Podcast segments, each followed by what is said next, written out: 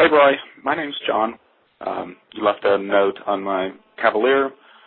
I was just calling you back about it. My number's uh, 42149. Thanks. Bye. Hello? Uh, hello, is this John? It is. Hi, this is Roy. I left a note on your car.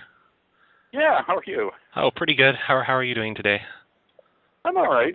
That, that's great. It's good to hear. So, so what's going on with the car? Oh, well, we I, I work here at uh, Roy Gerbils Automotive Services here in Orlando, and we just leave notes on cars like that for advertising purposes. And I wanted to offer you ten dollars off on your next oil change, and you just bring that note in and you get ten dollars off. Really? Yes.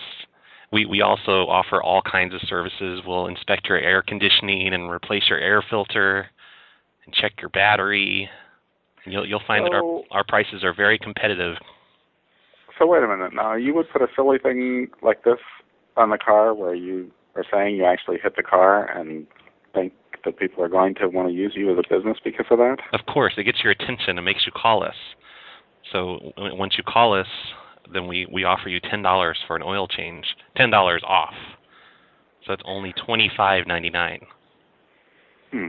The first thing I would think is this is a really disreputable outfit. If this is the best they can do for advertising, that they're going to try to put some false come on on a windshield.